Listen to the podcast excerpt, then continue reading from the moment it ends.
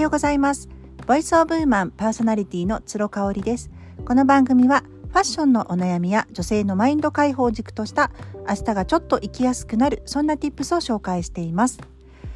先週の頭から使い始めましたゼオスキン、私は向けないマイルドコースにしておりまして、えー、クレンジングじゃなくて洗顔料を入れてよんアイテム使っております。とおかかん経ちまして、今の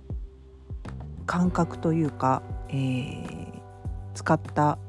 レビューですね、したいと思います。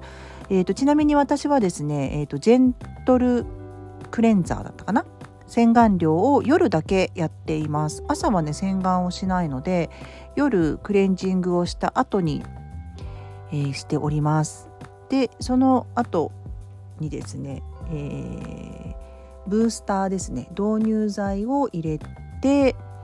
えー、なじませた後にゼオスキンのバランサートナーですね、これすっごいすなんかピリッとしてスキッとしてスカッとしていいですね。これはねもうめちゃめちゃ気に入ってます。特に夏とかは良さそうだし、なんかこうヒリヒリっとねする感じがなんかこう効いてるなっていう錯覚なのかな、起こさせるのですごい好きですこれ。はい。で、えーと、その後にですね、私はシートパックをしまして、ごふんぐらいかな、シートパックウルルンの安いやつね、えーとドラッグストアでせんはっぴゃくえんぐらいで売ってるやつを毎日朝晩しています。で、えー、その後にですねしているのがミラミン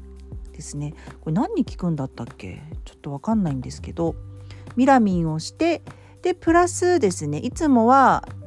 イプサの美容液を塗っております。で週にかいかさんかいはゼオスキンのダブルテクスチャーリペアっていうやつですね。これは週にさんかい使ってくださいって言われたので、そのようにしています。でとおかかんが経ちました。毎日欠かさず使っておりまして、えっと、結論から言うと皮は一切むけてないです。まあマイルドタイプなのでそりゃそうでしょうってことなんですけど、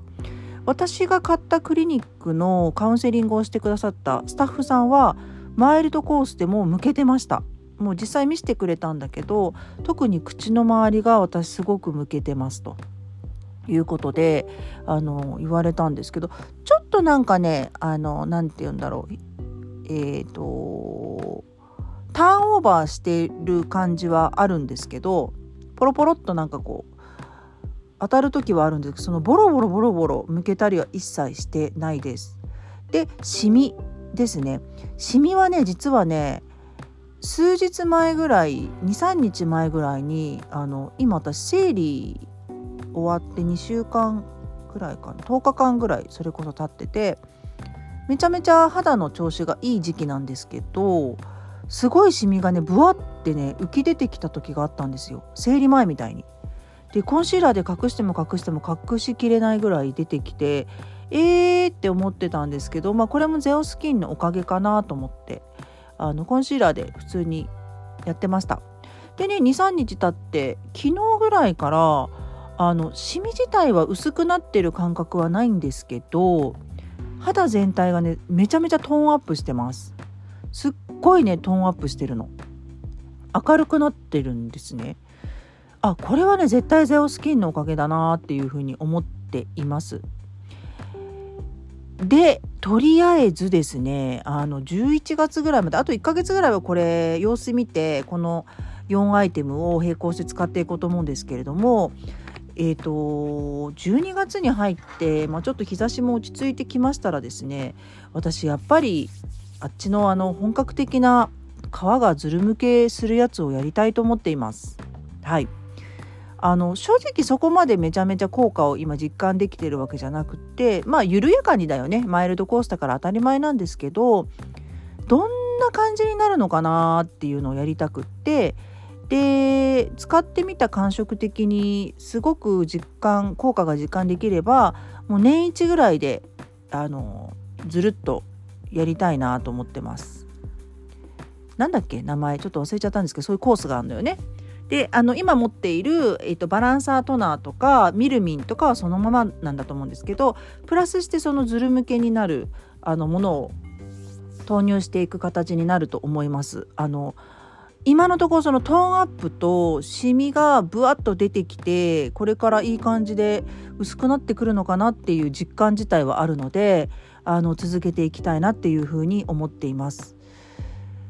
ただね、もうじゅうがつ入ってるんですけど、日差しが全くあの落ちないというか、結構飲む日焼け止め、日焼け止めも引き続き服用してるからね、焼けちゃってるとは思うんですよね。なのであのズル向け